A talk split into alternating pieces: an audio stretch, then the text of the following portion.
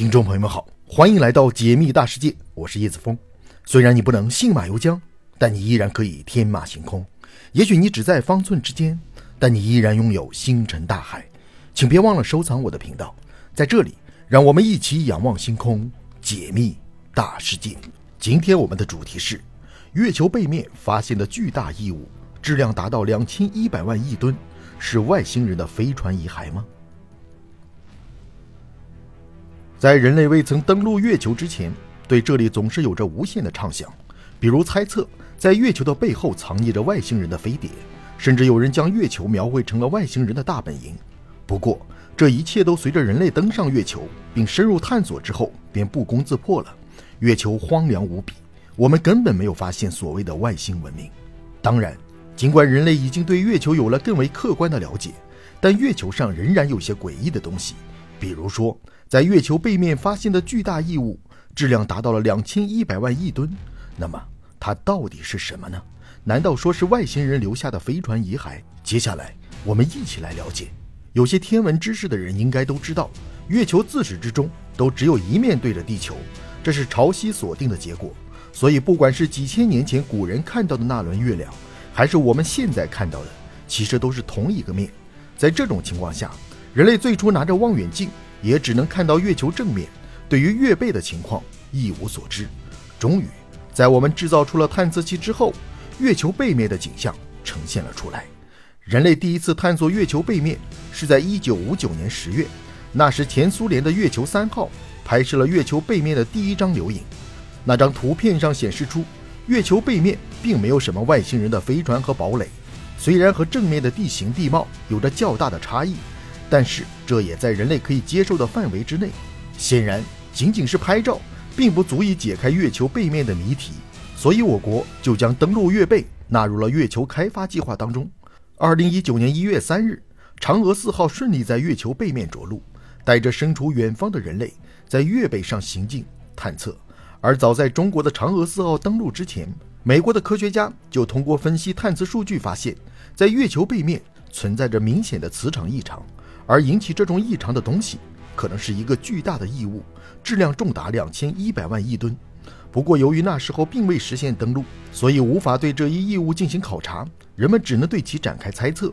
而嫦娥四号此次实现了人类历史上首次在月球背面的巡视勘察，就顺带对这一异常进行了探究。我们都知道，虽然美国的阿波罗系列登月计划已经将月球的正面探索得差不多了，但是对于月球背面，人类的探索明显是不足的，因此这个质量巨大的金属异物使得科学家们十分好奇。嫦娥四号着陆的位置正是月球背面的南极艾特肯盆地，由于规模很大，所以它被誉为太阳系中最大的陨石坑。而我们所说的金属异物就藏在其中。其实，从这之中大大小小的撞击坑就能看出，这些年来这一部位没少遭到碰撞，所以科学家当时就认为这个金属异物。可能是因为曾有一颗很大的陨石撞击了这里而遗留下来的。之后，嫦娥四号对这一片地区进行了检查，最终发现这一地区的金属异物大多是低钙灰石、橄榄石等等。而如果从整个底下的结构来看，金属异物很明显不仅有陨石的贡献，可能还有月球本身的贡献。因为想要形成质量高达两千一百万亿吨的金属异物，首先这个陨石的个头得足够大，其次就是。由于它的质量和撞击强度，月球可能在当时已经被砸穿了。当然，这里指的是月球的地壳被砸穿了，导致月幔当中的物质渗透了出来。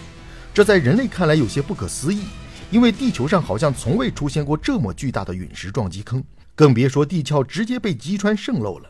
只能说，这还是与月球本身的情况有关系。它不仅没有大气层能够对陨石起到削弱作用。表面也没有地质作用，能够掩去这些伤痕，长此以往，就只能变成现在的样子。由此可见，科学研究证实了这一金属异物和所谓的外星人没什么关系，也不是巨大飞船的遗骸，而是自然现象，也就是陨石撞击导致的。除此之外，中国科学家表示，这一重大发现可以为月幔的物质构成提供全新的信息，帮助我们更加深入地了解月球。那么，这块巨大的异物。能被解剖出来吗？它在月球背面引起的磁场异常，到底是好事还是坏事呢？以目前的观测数据来看，人类无法判断月球当时在遭遇撞击的时候，表面层发生了怎样令人震惊的变化。但是不可以否认的是，月球背面的这种磁异常，对于一些天文观测活动还是有着好的影响的。所以，以目前的科技和需求来看，不会将其解剖出来。大家都知道，我们在观测宇宙中各个天体的动态时，往往会被一些其他的信号干扰。而月球背面本身，因为一直不面对地球，所以就不会受到地球信号的影响。其次，再加上有了这一金属异物，就更容易屏蔽一些不需要的信号了。当然，科学家认为，地球上的地震活动其实也会影响监测结果。而月球的内部早在多年以前就不活跃了，所以哪怕是有地震活动，也相对温和，极大压低了引力波测量当中的噪声。综上所述，月球其实是一块不可多得的宝地，起码以天文观测的需求来看是这样的。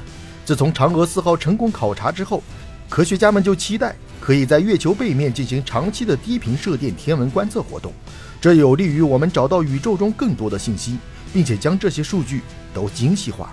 除此之外，人类在进一步探索月背的情况下，还想解开一个谜题，那就是为什么月球的正面和背面会表现出如此大的反差？虽然现在的月球已经没有液态水了，但是科学家还是发现了不少月海的痕迹。可是这些结构当中，基本都位于正面，而在月背上较为完整的海只有两个。因此，如果我们可以倒退回多年以前，正面和背面的差异应该更大。我们之前讲到。由于各种特性，月球遭受陨石撞击的可能性更大，并且这些痕迹会长期的留存下来。但是让人不解的是，除了我们今天所说的这个巨大金属异物所处的撞击坑，月球背面的大型撞击盆地并没有正面多。除此之外，还有月流的密度也不一样。月流往往会出现在表面重力较大的地方，在月球正面广泛存在着。可是当我们绕到背后的时候，就会发现月流基本不存在了。难道说？月球其实也有思想，想尽可能的保住自己一半的脸，所以不论是撞击坑还是月流，就放在正面了，将相对美好的月球背面留给宇宙吗？不过这也说不通，因为月球背面百分之九十的地方都是山地，起伏非常大，所以也算不上美丽。值得一提的是，对于月球正面和背面的差异，科学家持有不同的看法。一部分认为指日全食过程中的巨大温差影响了两面的地貌。也有人认为，可能是因为正面的月壳实在是太薄了，所以暗色的岩浆更容易涌出一些。如果这样说的话，假如当时那颗巨大的陨石撞击的不是背面，而是正面，估计可以形成质量更大的金属异物。毕竟两边月壳的厚度有一定的区别。倘若是撞正面，渗漏的东西可能会更多一些。当然，以上所有都是大家基于现有研究的猜测，真正的答案。只能等到我们后续找到更多有关于月球内部构造与演化的信息才能得出。但好在，这个金属异物是 UFO 传言的谣言已经被破除。